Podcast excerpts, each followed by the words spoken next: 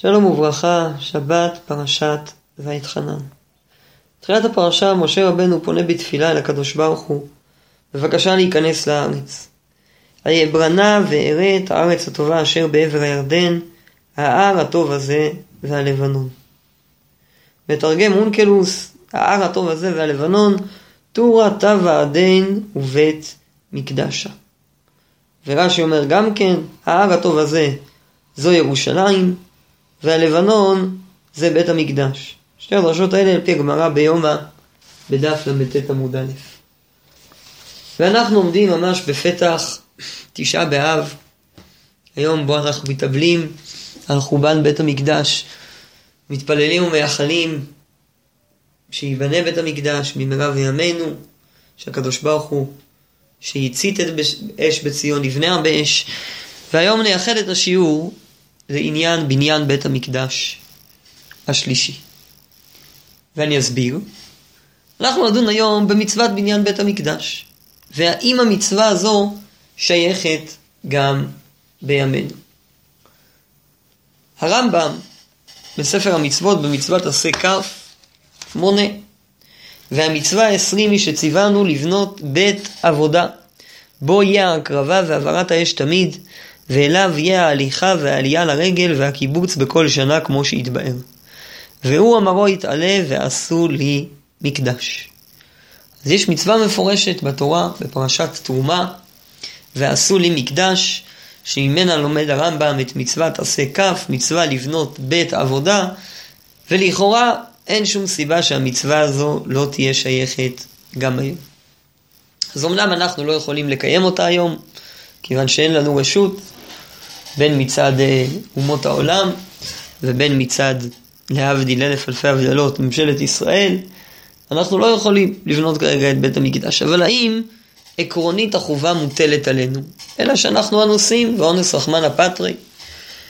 או שבכלל מצוות בניין בית המקדש כבר לא שייכת בימינו בצורה הפשוטה שלה. ודאי שבית המקדש ייבנה, על זה אין מחלוקת, אבל אולי לא אנחנו מצווים לבנות אותו.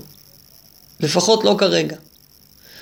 אז אנחנו ננסה לדון היום בארבע סוגיות, מהם עולה שאולי לא עלינו מוטל את החובה לבנות את בית המקדש היום, נדון בהם בכור וכור וננסה בסוף להציע אה, איזושהי הצעה, בעיקר בהבנת הרמב"ם, שאולי קצת אה, עושה סדר בדברים. אז הסוגיה הראשונה שלנו היא בעצם סתירה בין שתי גמרות. בגמרא במסכת שבועות, בדף ט"ו עמוד א', דנה הגמרא בדברי המשנה, המתארת כיצד מקדשים את העזרה, בשתי תודות ושיר. שואלת הגמרא, על איזה תודות מדובר? איזה קורבנות תודה צריך להביא כאשר מקדשים את העזרה? תנא שתי תודות שאמרו בלחמן ולא בבשרן. בכל קורבן תודה, מלבד הקורבן, מביאים איתו גם לחם. ואומרת הגמרא שהקורבן תודה שאיתו מקדשים את העברה הוא לחמה של התודה, ולא בשרה. דהיינו, לא לוקחים את הכבש ואיתו מקדשים את העזרה, אלא לוקחים את הלחם שמגיע ביחד איתו.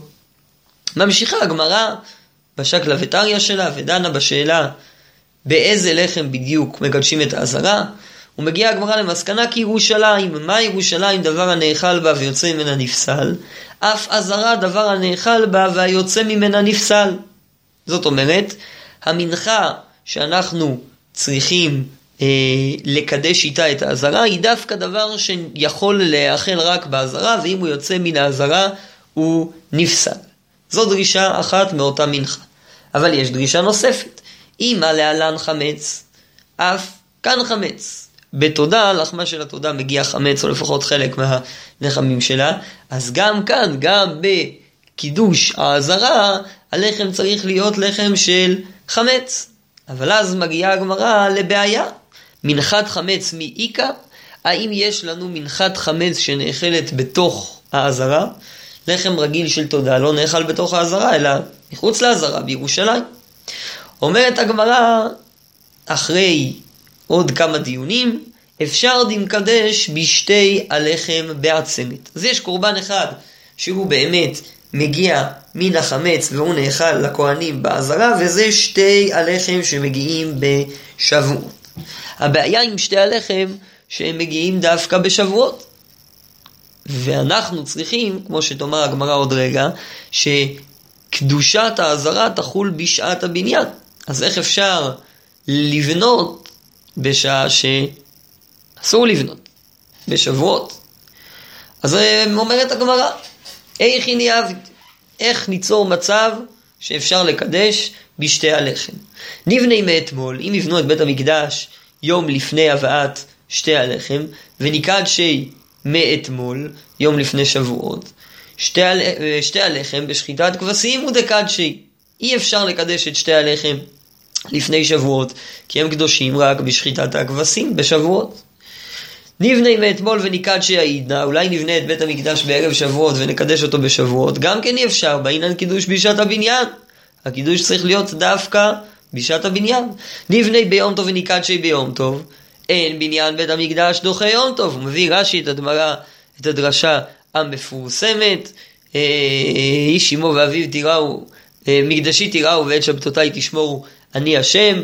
כן, צריך אה, גם בבניין בית המקדש להקפיד על שמירת השבת וגם על שמירת יום טוב, ולכן אין בניין בית המקדש דוחה יום טוב.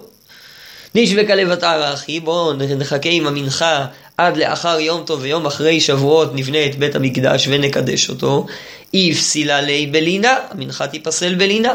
נבנה ממאה ליומא ונשאר בפורתא דקדיש יומא לאלתר נגמרי. אולי נבנה את ה...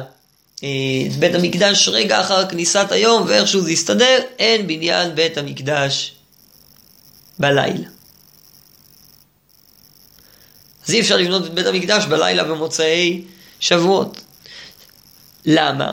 מביאה הגמרא מקור, דאמר רבני, מניין שאין בית המקדש בלילה, בניין בית המקדש בלילה, שנאמר, וביום הקים את המשכן, ביום מקימו, בלילה אין מקימו.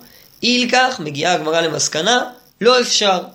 אין לנו מציאות שאפשר לקדש את בית המקדש בשתי הלחם, ושתי הלכות מלמדת אותנו כאן הגמרא בנוגע לבניין בית המקדש. הלכה ראשונה, אין בניין בית המקדש דוחה שבת, הלכה שנייה, אין בניין בית המקדש בלילה. אלא שבגמרא, בשתי מקומות, גם במסכת ראש השנה בדף ל' עמוד א' וגם בסוכה בדף מ"א, הגמרא כותבת בדיוק להפך. שם הגמרא דנה בתקנות רבן יוחנן בן זכאי שנעשו זכר לחורבן, ואחת התקנות היא שיהיה יום הנף כולו עשו. היום שבו מניפים את העומר. קורבן העומר מתיר את אכילת החדש בגבולים, אכילת התבואה החדשה. מעיקר הדין, ברגע שהוקרב קורבן העומר, התבואה החדשה מותרת. אלא שלאחר שנחרב בית המקדש והפסיקו להקריב את קורבן העומר, אז מעיקר הדין, מי שהעיר מזרח מתיר, דהיינו ברגע שנכנס היום הזה של ט"ז בניסן, יום הקרבת העומר, כבר מותר לאכול את החדש. אבל רבן יוחנן בן זכאי חשש שמא מהרה ייבנה המקדש ואנשים יאמרו אשתקד אכלנו את העומר, את החדש, סליחה, מי שעיר המזרח ולא יחכו עד שיוקרב הקורבן. לכן תיקן רבן יוחנן בן זכאי שהיום הזה של ט"ז בניסן, יום הנף, יהיה כולו אסור. וכך אומרת הגמרא, מה איתמה מהרה ייבנה המקדש ויאמרו אשתקד מלא אכלנו בעיר מזרח עכשיו נמי נאכול ולא ידי, דאשתקד לא אהבה עומר, עיר מזרח התיר. אשתא דאיכא עומר, עומר מתיר. שואלת הגמרא, דמיבני אימת. מה המציאות שבה ייבנה בית המקדש ואנשים לא ייזהרו בקורבן העומר? הרי אם בית המקדש נבנה הרבה לפני הקרבת העומר, אז ידאגו להודיע לכל עם ישראל שהשנה נבנה בית המקדש, והשנה צריך לאכול את החדש רק לאחר שיוקרב קורבן העומר. צריך איזושהי מציאות שבית המקדש נבנה ממש בסמוך להקרבת קורבן העומר, כך שאי אפשר להודיע לכולם. אז הנה, אם עדי יבנה בשיצר, אם באמת הוא נבנה בט"ז בניסן, הרי עיר מזרח התיר. החדש כבר מותר, כי כאשר עיר מזרח לא היה בית המקדש ולא הייתה אפשרות להקריב את העומר, ממילא ההיתר כבר חל. אלא דאיבני בחמישה עשר מחצות היום ולהלן. לשטרי. דעתנן הרחוקים מותרים מחצות היום ולהלן.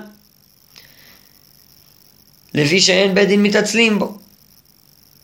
אז עוד אפשרות שמעלה הגמרא, אולי הוא נבנה בחמישה עשר בניסן, ט"ו בניסן, שזה כמובן יום טוב ראשון של פסח, אה, מחצות היום והלאה. אז אומרת הגמרא, הרחוקים כבר יהיו מותרים. כי ההנחה שבית דין לא מתעצלים ומקריבים את קורבן העומר לפני חצות מתירה לרחוקים גם בבית המקדש קיים. לא נצרכה דאיבני בחמיסר סמוך לשקיעת החמה. אינמי דאיבני בלילה. שתי אפשרויות מציעה הגמרא, או שבית המקדש נבנה בט"ו סמוך לשקיעת החמה, ואז באמת אין זמן להודיע לכולם על בנייתו, או שהוא נבנה בלילה שבין ט"ו לבין ט"ז בניסן. שתי ההצעות כאן סותרות את מה שראינו בגמרא במסכת שבועות. גם הגמרא בראש השנה מציעה שבית המקדש נבנה ביום טוב, ובנוסף היא מציעה שהוא נבנה בלילה. ובאמת על הסתירה הזו עמדו הראשונים. המאירי, בגמרא במסכת ראש השנה בדף ל' עמוד א', מביא שני תירוצים. תירוץ אחד, יחידה היא. הגמרא בראש השנה במסכת סוכה היא גמרא דחויה, זו דעת יחיד שלא נפסקה להלכה, וההלכה, כמו שנאמר בגמרא במסכת שבועות, שאין בין בניין בית המקדש דוחה, לא שבת, לא יום טוב, ואין בניין בית המקדש בלילה. תירוץ שני, אומר המאירי מאותו סגנון, חיישינן לבית דין טועים. דהיינו, יכול להיות שבית דין יטעו ויחשבו שמותר לבנות את בית המקדש בשבת וביום טוב ויבנו אותו בט"ו בניסן, או שהם יחשבו שמותר לבנות בלילה, אבל באמת מעיקר הדין זה אסור. כאן אני אציין שיש אה, סוגיה נרחבת, המקדש דוד דן בה בסימן א' על קודשים, האם כאשר בית המקדש נבנה בלילה הוא כשר, או שיש כאן פסול בבנייה שלו, והסוגיה כאן היא כמובן נדבך חשוב, כי עולה כאן שבית דין טועים, הם עדיין יכולים ליצור אה, בית קדוש, שיהיה עליו שם בית המקדש והוא לא יהיה פסול. ומכאן ראיה שבית שנבנה בלילה כן כשר, לפחות מדברי המאיר. ראשונים אחרים הציעו, עכשיו על פי המאירי הזה לכאורה יוצא למסקנה באמת אה, שבניין בית המקדש לא דוחה שבת ולא דוחה לילה. אבל יש כיוון אחר בראשונים, מופיע ברש"י אה, בשתי המקומות, גם בסוכה, גם בראש השנה ובתוספות, בשבועות ובראש השנה.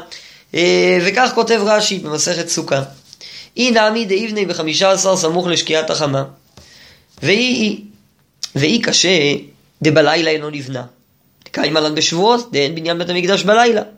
הנעימילי, אומר רש"י, בניין הבנוי בידי אדם, אבל מקדש העתיד שאנו מצפים, בנוי ומשוכלל הוא, יגלה ויבוא מהשמיים, שנאמר מקדש השם כוננו ידיך. ומקור דברי רש"י והתוספות, וכך כותב גם הרדווה והרמב"ן, המקור שלהם הוא. בתנחומה, בספר שמות, שם נאמר על הפסוק מקדש השם כוננו ידיך שנאמר בשירת הים, שהבית העתידי כבר בנוי ומשוכלל ונמצא בשמיים והוא רק צריך להיגלות בעיתו ובזמנו, וכך הוא ירד בנוי ומשוכלל מן השמיים. ממילא לא אנחנו צריכים לבנות אותו. אז הבית הזה יכול להתגלות גם בלילה וגם ביום טוב. ואם כן יוצא שלדברי רש"י והתוספות והגדווה ורוב הראשונים, באמת, בניין בית המקדש השלישי היא לא דבר שמוטל עלינו. לא אנחנו צריכים לבנות אותו, אלא הוא ייבנה מעצמו. ועל פי זה ייתכן שהיום אין לנו כלל מצווה לבנות את בית המקדש. אבל הדברים הללו כלל לא פשוטים. אה, ומי שחולק עליהם בצורה מאוד תקיפה זה תפארת ישראל בתחילת פירושו למסכת מידות על המשנה, והוא בעצם אה, מצדד אחר דברי הרמב"ם בהקדמת המשנה למסכת מידות.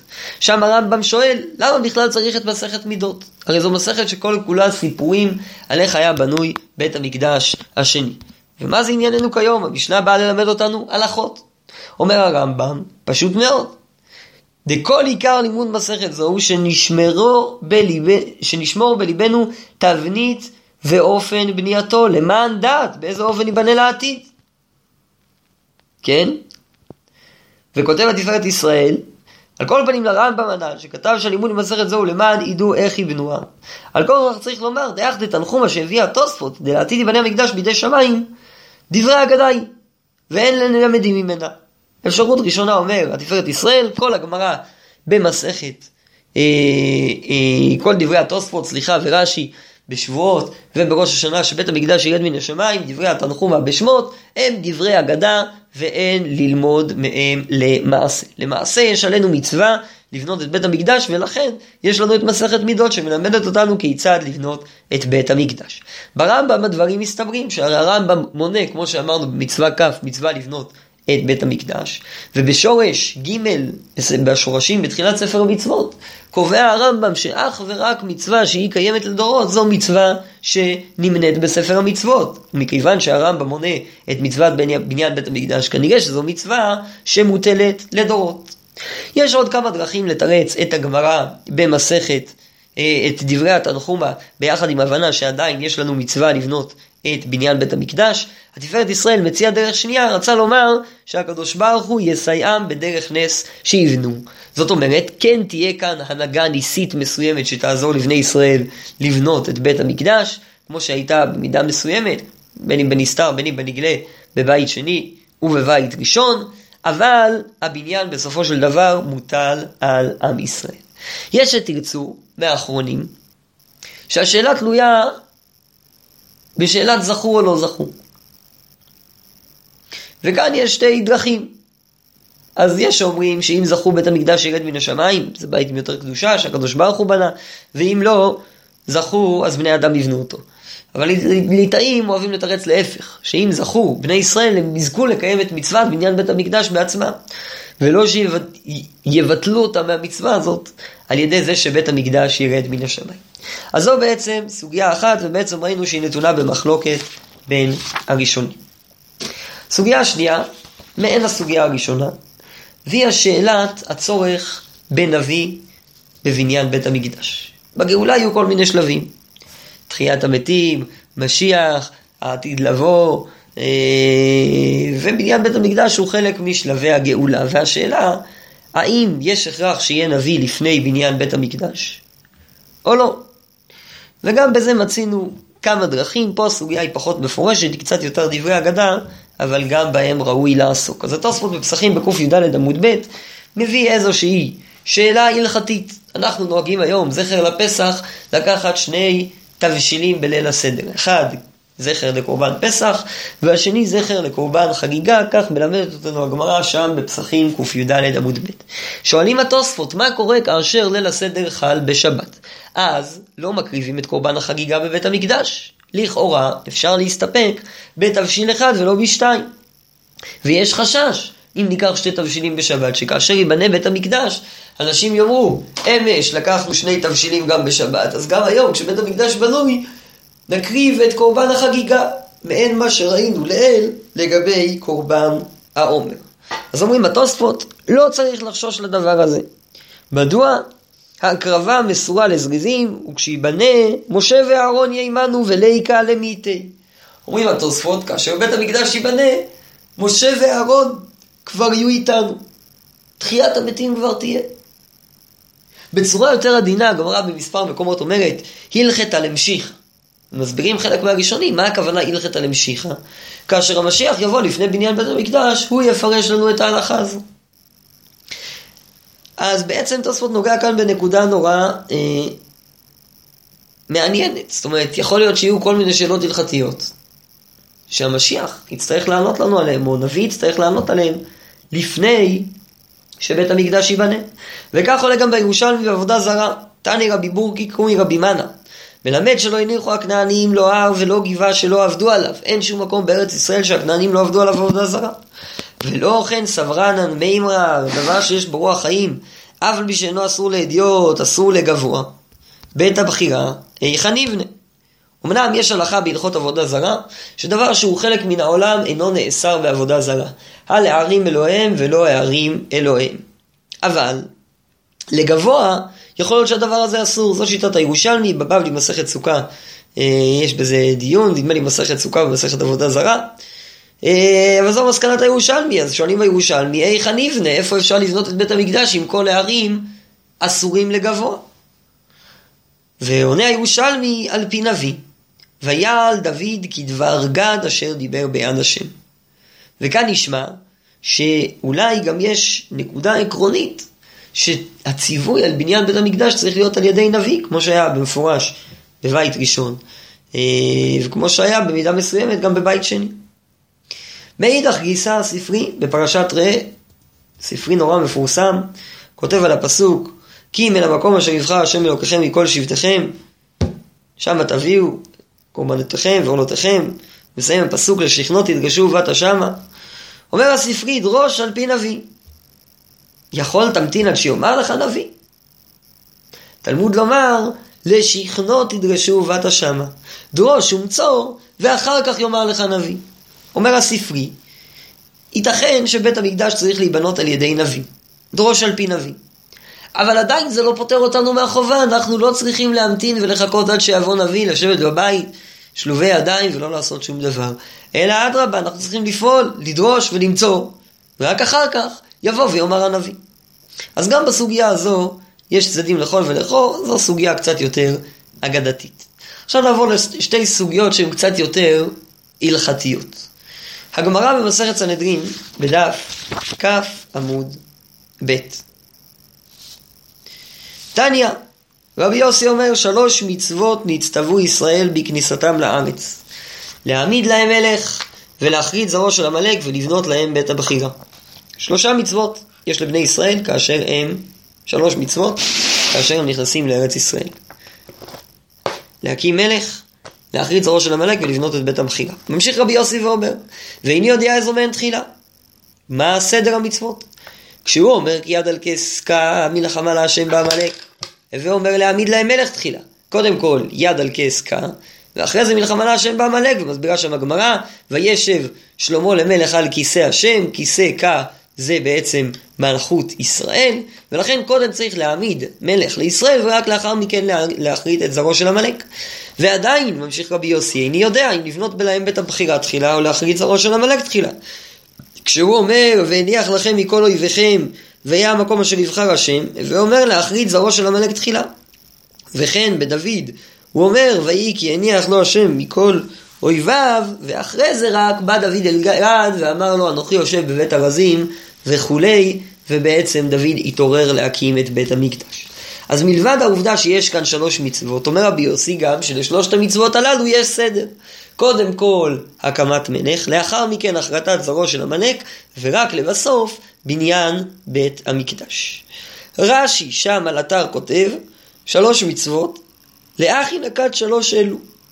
הרי יש הרבה מצוות שנסתוו ישראל עם כניסתם לארץ. תרומות, מעשרות, חלה, ביקורים, עורלה, רוואי, פאה, לקט, שכחה, הרבה מצוות שתלויות בארץ.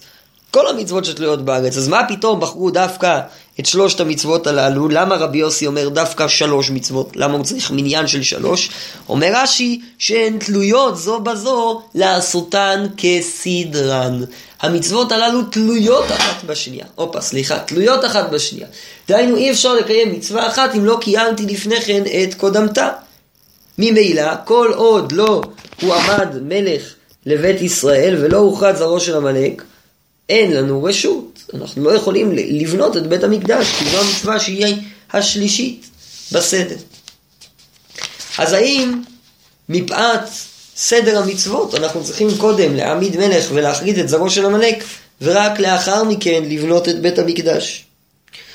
אז ברמב"ם, אמנם הרמב"ם מונה את הסדר הזה, בתחילת הלכות מלכים, פרק א', מונה הרמב"ם את שלושת המצוות הללו, ובפרק ב' הוא כותב, מינוי מלך קודם למלחמת עמלק, שנאמר, אותי שלח השם למושכך למלך, אתה לך והכית את עמלק, והחלטת זרעו של עמלק קודמת לבניין בית המקדש, מבניין הבית, אבל ייתכן שיש הבדל בין שיטת הרמב"ם לשיטת רש"י, כי הרמב"ם לא כותב שהדברים מעכבים אחד את השני. הוא לא כותב שחייבים לעשות את המצוות כסדרן, כמו שכן מופיע ברש"י. ולכן ייתכן שלפי הרמב"ם זה דבר שאולי ראוי לעשות, אולי כדאי לעשות, אולי לכתחילה, אבל לא בטוח שהסדר מעכב. ובאמת בירושלמי, מסכת מעשר שני בפרק ה', אמר רבי יחא, זאת אומרת שבית המקדש עתיד להיבנות קודם למלכות בית דוד, מבלי להיכנס לכל הסוגיה שם, זו מסקנתה, ולכן ייתכן שיהיה בניין בית המקדש גם עוד לפני הקמת המלכות. אז זה כיוון אחד, ליישב את הגמרא בסנהדרין, להסביר שעדיין יש לנו חובה, וגם היום מוטלת לנו חובה לבנות את בית המקדש, ואין לנו פטור ממנה, מכיוון שאומנם זה סדר שהוא לכתחילה, אבל הוא לא מעכב. דבר זה כמובן מסתדר לרמב"ם, אבל לא מתיישב לשיטתו של רש"י. אלא שאפשר ללכת גם בדרך אחרת. ולטעון ששתי המצוות הראשונות כבר התקיימו בצורה זו או אחרת. לגבי העמדת מלך, אז יש כמה מן האחרונים, הרב קוק במשפט כהן, הרב ישראלי בעמוד הימיני ועוד, שהציעו ששלטון דמוקרטי בו נבחרים המנהיגים על פי רוב העם, יש לו מעמד מסוים של מלוכה. אמנם זה לא דומה לחלוטין למלך, אבל מכיוון שזה שלטון שנבחר על ידי כלל ישראל, אז יש לו גם מעמד של מלכות ישראל. ויש לזה נפקמינות רבות, אנחנו לא ניכנס לסוגיה הזו כאן, סוגיה מעניינת, אבל על פיה אפשר בהחלט להציע שמלכות ישראל קיימת, ויש מלך על ישראל. לגבי הנקודה השנייה של החלטת זרעו של עמלק, אז כאן אפשר לדון בכמה כיוונים. קודם כל אפשר להציע שהנה חינמי זרעו של עמלק כבר הוכרע, שהרי בא סנחריב ואלבד את האומות, איננו יודעים מי עמלק, וגם אם לא נאמר שהמצווה כבר התקיימה, עדיין ודאי שאין אנחנו מחויבים לעסוק בה. גם דוד לא בטוח השלים את כל מחיית עמלק ובכל זאת בנה את בית המקדש, כי הקדוש ברוך הוא הניח לו מכל אויביו מסביב. כך נאמר בגמרא, והיא בדידית על ימילתא, הייתי אומר שאין הכוונה באמת להחריט את זרעו של עמלק, למצוות החרטת זרעו של עמלק, אלא קודם כל אדם צריך להתעסק באויביו, ככה נאמר לגבי דוד, כשהניח לו השם מכל אויביו, וזה המקור שממנו הגמרא לומדת, לא דווקא מעמלק. וקודם המלך צריך להתעסק בדברים הללו שהם יותר דחופים. מבניין בית המקדש, ורק לאחר מכן, שיש אה, רווחה, אה, יש, כן, רווחה ביטחונית, רק אז ניתן להקים את בית המקדש. אבל זה לא פשט הדברים, לא ברמב"ם וגם לא בגמרא, בשתי המקומות כתוב בפירוש עמלק, וייתכן, אבל כן ייתכן לומר שרק כאשר אנחנו צריכים להתעסק בבניין עמלק, זה פוטר אותנו או מונע ממנו את החיוב לבנות את בית המקדש. אבל כרגע אנחנו לא מתעסקים במחיית עמלק, כי איננו יודעים מי זה עמלק, אה, ולכן ייתכן שגם זו לא בעיה ואפשר לפסוח על שתי המצוות הראשונות או לראות אותן כמקוימות במידה זו או אחרת ולהגיע כבר בזמננו למצווה השלישית של בניין בית המקדש. סוגיה הרביעית והאחרונה, מקורה בספר החינוך, ספר החינוך במצוות צדיקי מצוות בניין בית המקדש, כותב בסופו דברים מחודשים. ראשית הוא כותב שמצוות בניין בית המקדש היא מצווה שמוטלת על כלל ישראל. דבר שלספר החינוך היה פשוט, האחרונים דנו בזה, הדברי יציב, בחושן משפט סימן פ"ח, נסתפקתי במצוות בניין בית המקדש שמטיל הכתוב חיוב עשייתו בפועל כל אחד מישראל, או שהמצווה רק שכל אחד מישראל יהיה לו חלק בבניין, אבל עצם קיום המצווה מוטל על כללות הציבור וכלשון החינוך. בקיצור, הדברי יציב, האדמו"ר מצאנז מתלבט בדברי החינוך, אבל בחינוך הדברים מפורשים במצוות צדיקי, שזו מן המצווה, מן המצוות שאינן מוטלות על כל היחידים, כי אם על הציבור כולן. אבל החינוך מוסיף דבר נוסף, והוא שמצווה זו נוהגת דווקא שרוב יושבי, רוב ישראל יושבים בארץ ישראל. וזה חידוש מאוד גדול. מצינו את הגדר הזה בגמרא לגבי מצוות חלה. שם נאמר בתורה, ויהי בבואכם אל הארץ, בבואכם לומדת הגמרא ביאת כולכם, והרמב"ם מרחיב את הגדר של ביאת כולכם למצוות נוספות בסדר זרעים, לתרומות ומעשרות, לשביעית, כל המצוות נוספות שתלויות בארץ. אבל לגבי בניין בית המקדש, לא מופיע בשום מקום שזו מצווה שתלויה בארץ. אז יש שהציעו שבקור דברי החינוך הוא בעצם בגמרא בסנהדרין, אותה ראינו בדברי רבי יוסי, ששלוש מצוות נצטוו ישראל בכניסתם לארץ, וכך גם החינוך בעצמו כותב במצוות תצ"ז, היא מצוות מינוי מלך, אבל שם החינוך לא כותב שצריך שרוב יושביה עליה, אלא הוא כותב שזו מצווה שיכולה להתקיים רק בארץ ישראל, וכך באמת נאמר בגמרא, שנצטוו ישראל בכניסתם לארץ. אבל לא כתוב שזה דווקא כאשר רוב יושביה עליה. אז גם עם טענת החינוך אפשר להתמודד בשתי אה, ערוצים. ערוץ אחד הוא לטעון שלא צריך, אין צורך בביאת כולכם בבניין בית המקדש, הרי אין לחינוך מקור מפורש לדבריו. ייתכן שהסיבה שהוא חשב שצריך שרוב יושביה יהיו עליה זה מכיוון שמדובר כאן על מצווה כללית, ואז אפשר לחלוק ולטעון שמדובר על מצווה פרטית, כמו שהציע דברי יציב. אז זה ערוץ אחד שבו אפשר לדחות את טענת החינוך, או את הבעייתיות שיש בטענה הזאת. התירוץ השני יכול להיות טענה שאולי היא נכי נמי, צריך שרוב יושביה יהיו עליה, אבל יכול להיות שהדבר הזה גם כן מתקיים היום, וזה לוקח אותנו שוב פעם לסוגיה מעניינת שלא נרחיב בה, סוגיית רוב יושביה עליה. נציין שני אחרונים שנקטו שיטות מעניינות בסוגיה הזו, הציץ אליעזר, אה, הרב וולדנברג, גם בשו"ת וגם בכרם ציון ובכמה מקומות, נוקט שרוב יושבי עליה הכוונה ל-60 ריבו מישראל, וזה דבר שכמובן קיים בארץ ישראל, ברוך השם, כבר שנים רבות, ועל פי זה אנחנו במצב של רוב יושבי עליה היום, אז למעשה לא נוהגים כך, וכן נוהגים אה, היתרים בשביעי, כמו היתר מכירה, שהוא דווקא בשביעי דה רבנן, מכיוון שלא רוב יושבי עליה, גם בתרומות ומעשרות אנחנו מחזיקים אותם כדה רבנן, ועוד. והסברה השנייה היא של הישועות מולכו. הסובר שרוב יושבי עליה, הכוונה מצב שרוב יושביה יכולים להגיע לארץ ישראל, דהיינו שהמלכות לא מעכבת אותם מלהגיע לארץ. ואם זה הגדר, אז ודאי שגם היום רוב היהודים יכולים לעלות לארץ ישראל מתי שהם חפצים, אין להם עיכוב לא מצד אומות העולם ולא מצד כנסת ישראל, ומוזמנים לבוא אלינו לארץ. ולכן גם לפי ישועות מולכו מתקיים הגדר הזה של רוב יושבי עליה. אז דנו בעצם בארבע סוגיות, התחלנו מסוגיית בניין בידי אדם או בידי שמיים, עברנו לסוגיית היחס בין בניין בית המקדש למשיח, משם לגמרא בסנהדרין, הסוגיה של היחס בין שלושת המצוות שנצטוו ישראל בכניסתם לארץ, וסיימנו בשאלה האם מצוות בניין בית המקדש היא דווקא כאשר רוב יושביה עליה או לא. אני רוצה לסיום להציע הבנה מעניינת, שתסביר סתירה מסוימת בדברי הרמב"ם. הרמב"ם בספר המצוות במצווה כ' מביא כמקור למצוות בניין בית המקדש את הפסוק בפרשת תרומה ועשו לי מקדש. כך גם בתחילת הלכות בניין בית הבחירה, פרק א', הלכה א'. אבל בהלכות מלכים, פרק א', הלכה א', כאשר הרמב"ם מונה את שלושת המצוות שנצטוו ישראל עם כניסתם לארץ, הוא מונה שהמצווה השלישית לבנות בית הבחירה, שנאמר לי, שכנו תדרשו ובאת שם.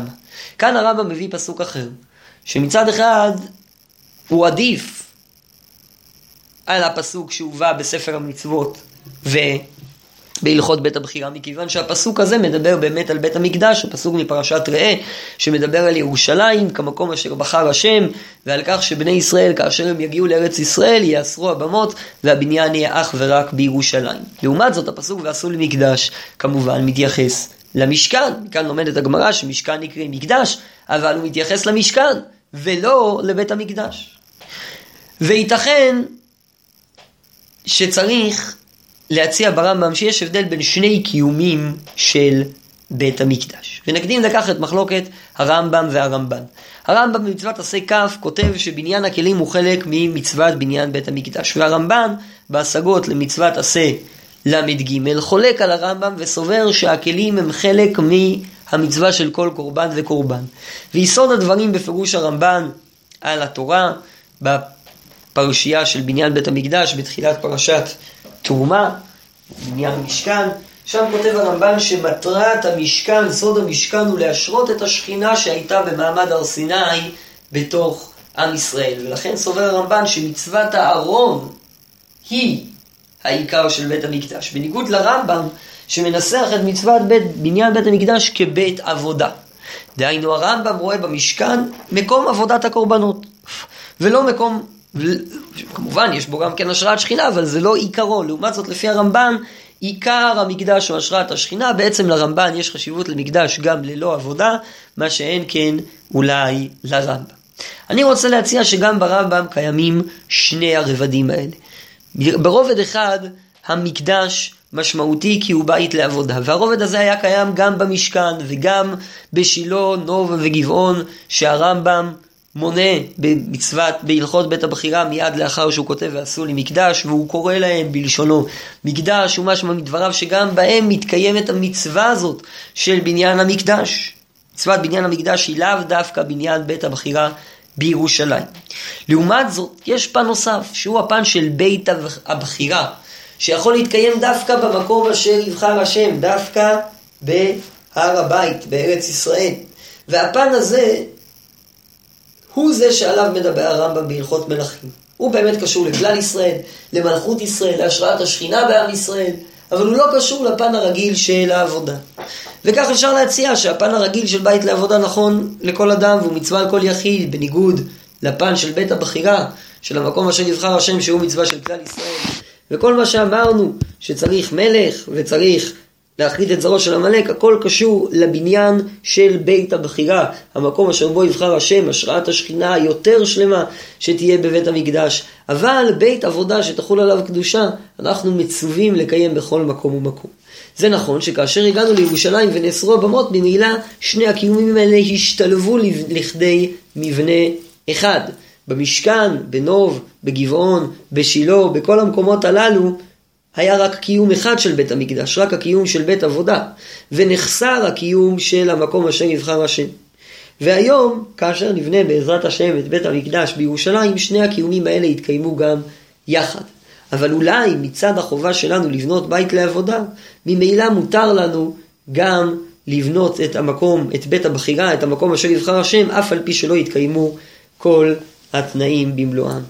יהי רצון שבאמת נזכה לקיים את הדברים הלכה למעשה, ושנראה בבניין שלם במהרה וימינו, אמן.